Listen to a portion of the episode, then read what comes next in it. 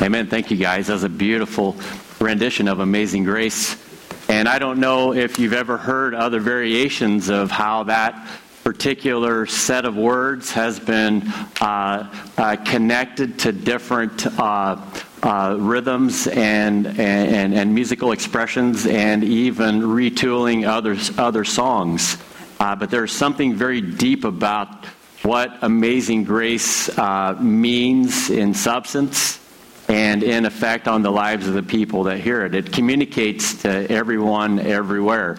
I mean, did, did you guys know that you can also do, not to, not to downplay what we just heard, you can do Amazing Grace to the tune of Gilligan's Island? did you know that? Anybody know that? Amazing grace, how sweet the sound that saved a wretch like me. I once was lost, but now I'm found, was blind, but now I see. Blind, but now I see and you can just go on and on. Uh, do you like? And I, have been listening to the choir and taking note and trying to figure out how to sing, and they're they're teaching me slowly. Uh, but uh, is that isn't that incredible? How uh, and, and, that's not the only song. There's more, but I won't I won't I won't haunt your imaginations with that for the rest of the day. Uh, but one thing that is is critical to know is whenever uh, John Newton penned those words, uh, it, it, it, was because there was such a deep longing that he had in, in his own soul that when that longing was finally satisfied with the knowledge of Jesus Christ as his Lord and Savior, it, it completely transformed him. Now, I don't know about you, but as I just think about despicable people in the world uh, that we live in. Uh, right now, one of the uh, categories of people that uh, many of us find just completely reprehensible is the category of the person who would exploit another human being uh, in, in human trafficking or to take another human being and objectify them in a way that they become a commodity and then they put them up for sale. And through that form of exploitation, uh, they receive personal gain. And when you hear about those things, there's just something inside of us that says that is innately wrong. Yet, whenever we hear those words sung so beautifully just now, we have to remind ourselves that the person who sung those words uh, initially, John Newton, was a human trafficker. He was a person who would take the lives of other people, objectify them, exploit them, and then sell them to the highest bidder. That's what he did. And his conscience was so uneasy and so really uh, um, uh, overwhelmed by uh, what that meant whenever God began to impress his, his awareness that the thing that you're doing is wrong. You may, in one category, be benefiting financially substantially, but it is killing your soul. And he knew that. And somewhere along the way, somebody went into his world and said, Despite what you're doing, Jesus loves you. And as a result of that, it changed everything. And he went from somebody whose life was dedicated to transporting uh, human beings from one continent to another to sharing the good news with every human being possible through song or whatever means available the, for the rest of his life because the gospel had made that much of a difference. Now, I don't know about you, but if I had been doing the things that he was doing, I would probably over time start to think that, yeah, uh, it is so severely wrong that I doubt that God would want to have anything to do with me. But isn't it ironic, all the lives that he ruined, and yet God still said, I want to redeem you. I want to change you. I want to save you. As much as I want to save the people whose lives are ruined by your exploitation, I want to save you because inside of you is something beautiful. And I want to redeem that, something made in my image and likeness. And isn't it powerful to consider how God spoke to a person that was so nasty and vile and reemerged out of that experience was a completely changed and transformed human being. Every time I hear that song, Attila, I think about that story. And I realize that there is so much behind it that makes that amazing grace so rich. And I even think about my own sin and my own shortcomings. And as I was coming to an awareness about their significance, I thought I must be the only one. And then I started talking to other people, and they said, Yeah, I got my own skeletons in the closet. I got my own things that I'm ashamed of. I've got my own brokenness. And most of the time in a setting like this, it, that won't come out. But when we're in our smaller groups where we're around people that we're comfortable with and they start talking about their own things happening on the inside and you start to hear it. And before the Me Too mo- movement became something that, that, that, that's different than where I'm going, there were a lot of people that I've seen in settings who would say, Oh, me too. Yeah, I can't believe I'm not the only one. And there's something rich about that because in that moment, God's grace not only flows into our lives, but it flows between our lives so that we're not only redeemed in our own souls, but we're redeemed together as His community. This amazing grace at work. And so we have been talking for uh, the better part of a month about the, the, the whole idea of, of, of, going and sending. And we've showcased uh, people who have been a part of that initiative in some form. And sometimes I think we forget why we do what we do until we consider what happens on the receiving end.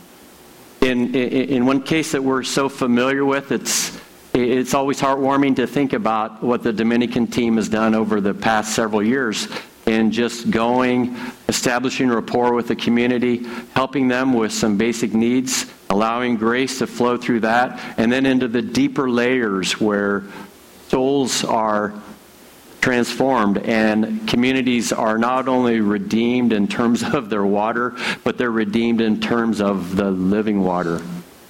And when I see those things happen, I'm like, well, the church is really being the church when we get behind those things. We're doing things that make an eternal difference, and we're accomplishing the purposes that Jesus set forth when that first evangelist told everyone that she could that he is alive, he is risen, he is Lord. And we've been talking about the gospel, and some of us have have been wrestling with what does the gospel mean? What is the good what's good about the good news? And there is so much because it is so rich. And what I want to do is just look at three people today in the Bible in Acts chapter 16 who are on who are the people who are on the receiving end of what the people who are going or the people who are sending um, are offering to those lives. Who are those lives? And who are the people that, um, that, that, that whether, whether it's Cremy or whether it's Curtis or whether it's uh, the votes or any number of people that you're familiar with, who are those lives that we don't know? What, what, what is it that they are longing for and looking for? And in Acts chapter 16, there are three lives that very quickly happen in, um, in the field of vision as uh, Paul and, um, and, and, and his uh, fellow missionary are just going and sharing the word. People are just kind of popping up. Strange cross sections of people are emerging who, in their own right, God has been sort of stirring them up a little bit and doing the work that He does to help the word whenever the seed is planted to land in fertile ground. And so in Acts chapter 16, we read these, these words. Uh, here Paul writes, From Troas uh, we put out to sea and sailed straight for Samothrace. And the next day we went to Neapolis. And from there we traveled to Philippi, a Roman colony and the leading city of that district of Macedonia and we stayed there several days. On the Sabbath, we went outside to the city gate to the river, where we expected to find a place of prayer, and we sat down and began to speak.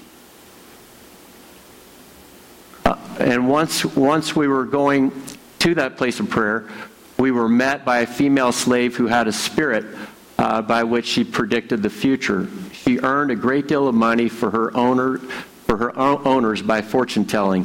And she followed Paul and the rest of us, shouting, These men are servants of the Most High God who are telling you the way to be saved. And she kept us up for many days. And finally, Paul became so annoyed that he turned around and said to the Spirit, In the name of Jesus Christ, I command you, come out of her. And at that moment, the Spirit left her. When her owners realized that their hope of making money was gone, they seized Paul and Silas and dragged them into the marketplace to face the authorities. They brought, they brought them before the magistrates and said, These men are Jews, and they are throwing our city into an uproar by advocating customs unlawful for us Romans to accept or practice. And the crowd joined in the attack against Paul and Silas. And the magistrates ordered them to be stripped and beaten with rods. And after that, they had been severely flogged, and they were thrown into prison, and the jailer was commanded to guard them carefully. And when he received these orders, he put them in the inner cell and fastened their feet in the stocks. I'm going to stop right there for just a moment, because uh, in, this, in this chapter, it actually starts off with a, a pretty benign encounter with um, just a, an average but somewhat economically um, well to do citizen named Lydia. And she was just at the place of prayer doing her own seeking and pretty easy to have a conversation with someone like that because, in so many ways, uh, her world and the things that made up her understanding of, of life and business and culture and all of that overlapped pretty easily with the world of the training of the Apostle Paul and his cosmopolitan awareness and his ability to uh, have conversations with uh, highly professional, highly functioning people. And so in that conversation, as it ensued, he had said to her, The thing that you're looking for, I know, is, is contained in the good news about Jesus Christ.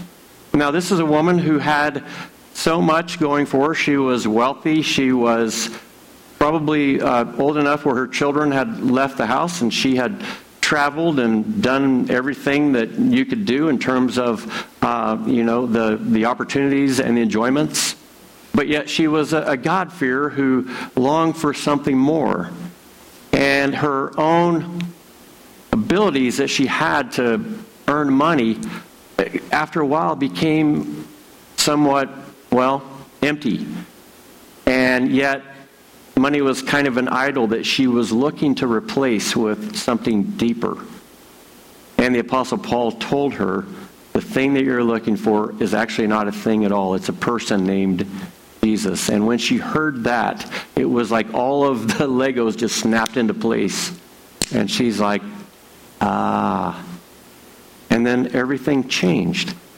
And for some of us, we've had conversations with people who are from our own sort of background and, and, and way of thinking and perhaps uh, philosophy of life. And it was just that one little thing, and it wasn't too hard to speak into their world. But when the Apostle Paul was sharing that with her, and then the slave woman emerged that we just read about, it was a completely different animal. Here's a girl who is on the bottom of the social uh, ladder who, in so many ways, has never had the opportunity to probably think for herself. She was one of those people that um, maybe early in her life she was sold into slavery. And for the course of her life, she was exploited by her masters to offer whatever, whatever people wanted from her. And it was discovered that she had a, a capability because one of her interests, I'm, I'm sure, was reading tarot cards and, and doing things that were of an occultic nature to a degree that she became the, the, the, the, the really the, the host for a spirit that inhabited her that was a spirit of divination. So she became a fortune teller, and this was just a bonus for the, the, the, the owners that uh, uh basically were harnessing her capability for their own gainful end. And so she just thought this is the way life is. This is normal. There, I don't have any other frame of reference other than I'm serving my masters. I'm doing these spiritual things that have some element of power to them. I'm hearing these voices in my head that I know are from another source. And at times I, am abused and exploited. But overall, it's familiar. It's the world I know. And yet, deep down inside, there is a voice inside of me saying, there's something better. There has to be something better. But because she's not allowed to think for herself, she just has an instinct that says, in a very subtle way, there's something more. And given the fact that she's told what to do and told not to think, only to speak whenever the demons speak through her, it's just more of a longing. And when the Apostle Paul had encountered her after that discussion with, with Lydia, he knew that it was a, a, completely different way of bringing the gospel into her world. Her needs were altogether different. She needed to be set free. so many levels, and the first level that she needed deliverance from was from the spirit that was taking away the last vestige of her soul when everything else had already been taken away by, by owners and their, and, and, and, and their intentions. And so they called the demon out. And when the demon left, her eyes started to clarify, and her sense of herself began to reemerge. And a whole new level of longing began to, uh, to, to heighten her awareness that that thing that was deep inside of me is starting to come out in the form of a question. And that question was, Who are you that you have the power to do this? And the response was, we're representatives of the gospel of Jesus Christ. And He's the one who has delivered you because He is the only one who has authority over everything evil and demonic and satanic. He's the one who defeated all of those forces on the cross. And He's the one who, as a result of that, offers to us a new life, a new way of life. Lydia had a lot of questions because Lydia had an awareness of a lot of things and a lot of categories that defined her, her, her reality very flavorfully. But the slave girl just knew that she was lost and broken and longing.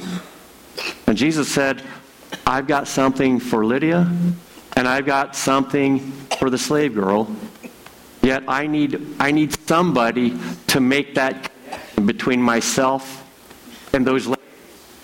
And that somebody is the person who was sent, the person who went. When we say go, that means somebody is placed in into the world of the person that God has been working on to restore. You see, everything that Jesus intended for that girl, intended for that, that, that, that wealth, wealthy business owner, could not have happened had the Apostle Paul not been obedient and went.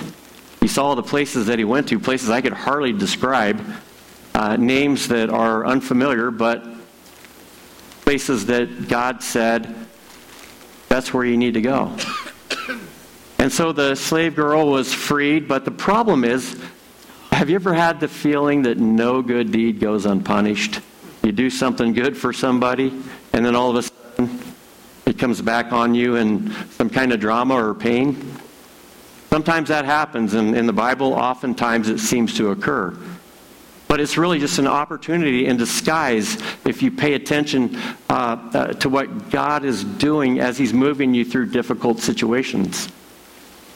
And for Paul here and his companion, it was no exception. You see, when you take away the economic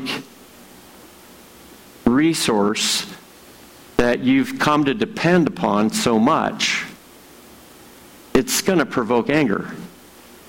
And these guys were livid. So much so that they brought the authorities to on it and they just said, look, these two guys, they're trouble. They're disrupting the economy of our, our community. They are doing things that are taking away not only our own incomes that we would pour back into the community, but the taxes that come from those incomes, and on and on it goes. Well, the end result is Paul and Silas are thrown into jail. And I'm sure that if you were in their shoes, you would say, My church sent me on the mission field. We had these converts, and now we're in jail. God, where are you? What are you doing? And I, I would get that sense that God has abandoned me if I am just trying to do something good, like share the good news. And yet, these guys, whenever they were thrown into prison, weren't really so much focused on their own situation as much as what God could be doing in that situation. And there was one person that God had in his crosshairs that he wanted to see find new life, to find the hope and the promises that you and I have. And that person was the jailer. And the jailer of all people, well, he comes from just kind of a working class background. He's a guy that goes to work. He's disciplined. He's probably a former um, uh, military person. And he just wants to ride this job out get his pension, keep his head down, and steer clear of, of any drama from uh, uh, the governing authorities and any drama from the inmates. He probably is not that interested in the God question because, in his mind, he's a good person. He's crossed his T's and dotted his I's. He's done everything according to the bureaucratical expectations that he has. He's providing for his family. What does he need God for? And maybe he feels like, even if I were to consider the God thing, I, am just a I'm just a doer. I, I just, I go to work and I do. I don't really take it to any deep level. And yet, even people like the jailer, who just want to live their lives and not really get too involved in anything other than providing for your family.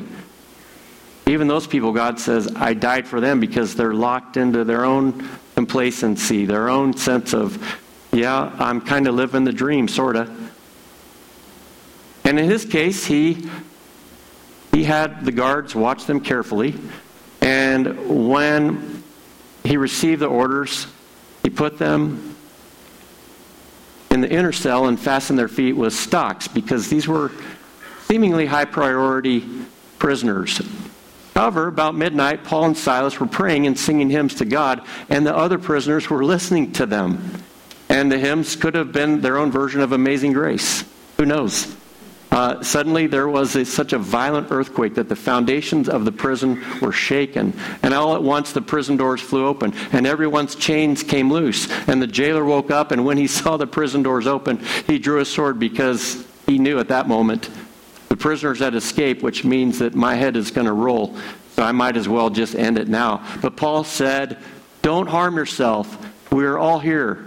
And the jailer called for lights, rushed in, and fell trembling before Paul and Silas. He then brought them out and asked, Sirs, what must I do to be saved? And they replied, Believe in the Lord Jesus, and you will be saved, you and your household. Then they spoke the word of the Lord to him and to all the others in the house. And at that hour of the night, the jailer took them and washed their wounds, and immediately he and his household were baptized. The jailer brought them into his house and set a meal before them, and he was filled with joy because he had come to believe in God, he and his whole household. And as the jailers made this discovery alongside his household, it's almost like I have this script for how my the story of my life is living out, and it's a fairly predictable one because I just did all the predictable things that you need to do to have a predictable outcome. And sideways comes this freight train that he didn't even anticipate uh, ever happening in his world that brought elements of the miraculous, the supernatural, um, the spiritual, the divine elements of a complete reorientation of his own life. When he got up that morning and ate his Wheaties and then he went to work, he never imagined for the life of him that before it was all said and done, he and his whole family would be getting baptized and would be changed in their whole perspective on life. I mean, it is amazing what God does when He is invited into your world. And He does it pretty quickly. It's not like He just um, says, all right, it's going to be a very gradual thing, which, don't get me wrong, there are many gradual changes that happen in us. But there is a change that happens in our mind that says things are different. And I've seen it time and time again. A person is an angry person, they're a frustrated person, they're a person that can be pretty hateful and vindictive, they're a person that is perhaps overly selfish or self indulgent. Yet they know that this misery that's being created in their lives because of these habits of how they've approached life has, has, has really taken life out of them. They long for something more. And it's amazing how, when the Holy Spirit begins to take effect in the life of a person, their mind and their heart is changed. When our sins are cleansed by the blood of Jesus through the forgiveness that God gives us, they're removed as far as the east is from the west. And it can happen in an instant. And I don't know if you've ever had this experience, but I certainly do, and I continue to have this experience. There are times when I get my head in a place where I'm, I'm not really thinking about the things of God. I'm, I'm, I'm, I'm thinking about the things of the world. I'm, and, and, and it could be sinful or it could be just, I'm just not really thinking about God. Invariably what happens is, is that when I, when I disconnect myself from that relationship with God, things start to take hold. It could be it could be anger, it could be frustration, it could be my ego saying you deserve this or you were offended by that or you should be afraid of this or you can't really trust God there. And you know the dialogue, don't you? And what that disconnected state does is it takes us almost back to the garden after God left Adam and Eve and said, You're on your own. It's a sense of me versus the world. Yet when we ask God to forgive us of that, in that moment, I believe He forgives us. And it's almost like another power takes hold, where God says, I'm, I'm, I'm in control again, aren't I? And then the Spirit begins to emerge the love and the joy and the peace and the patience and kindness. And I can honestly say within the span of a few minutes, I've gone from one mind to the other mind. And that experience is really just a reflection of what happens when people hear the good news. It is not just a change of perspective, like when you go up on the mountain and you look down and you see the villages down below from a different angle. It is a whole change in your being that's affected by the presence of Christ in your life. You go from being an exploiter of human beings to a person writing beautiful songs about the grace of God. And when I think about that transformation, whether it's what I experience on a personal level or what people experience whenever their lives are are dramatically impacted by receiving the gospel into their into their, their lives and their heart. I realize that when we send people or we say to people, go if God's calling you to go, and we get behind them, I realize that on the other end of that sending and going are people like Lydia, are people like the, the slave are people like the jailer who, without the ambassadors of Christ making sure that they hear the good news, they would just be stuck in their rut. Lydia would go from maybe expanding her business at one level to another level, to taking even more exotic vacations, to continually trying different spiritualities to see what will fit, new philosophies and ideas, but never arriving.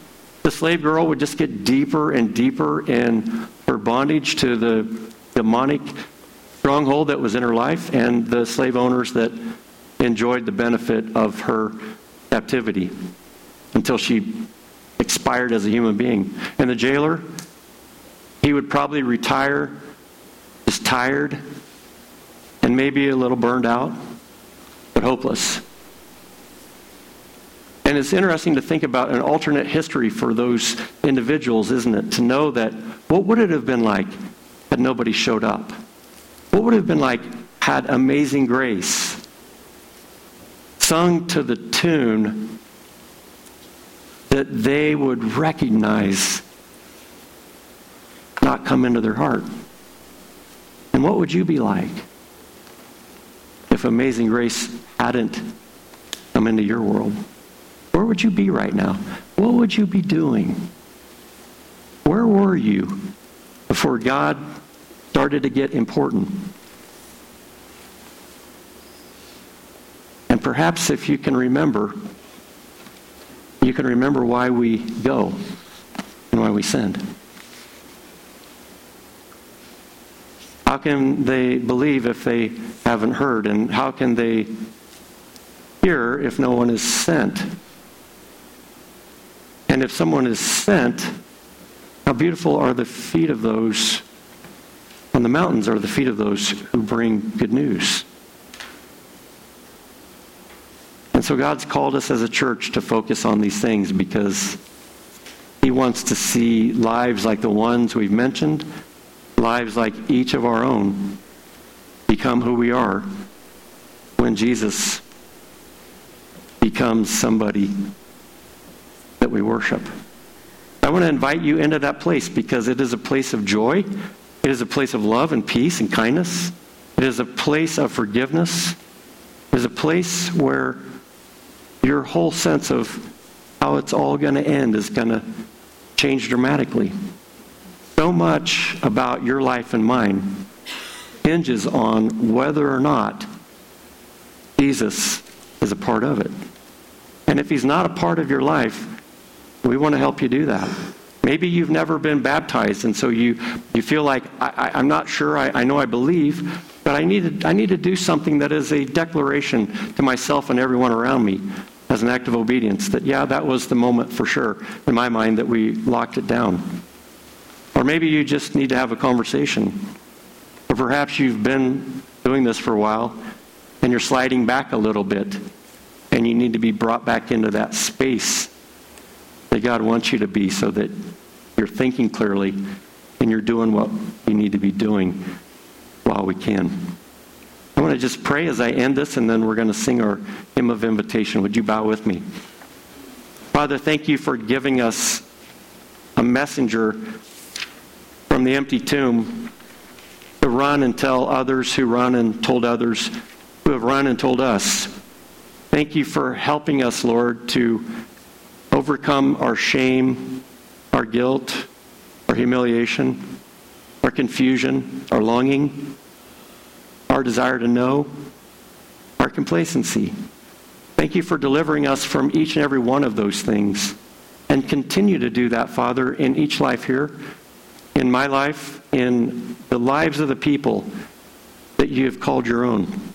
And Father, I just pray for everyone in this room, if there is, is someone here who is not in that space, I pray that you help us to help them. And that you give them that sense of how our eyes are opened when, when we invite you in. And so I just ask that that could happen, Lord, and if it needs to happen today, that you would make it so. And Father, I just lift up this whole series that we've been doing that it would be embedded in our own church DNA even more, that we see ourselves as goers and senders. And just help us to continue to expand on that very important calling as you use us in that redemptive process. And we pray, Father, that on that day that we meet you, we can lay before your throne that fruit that is the result of the work that you've been able to do through us. And I just pray these things in Jesus' name. Amen.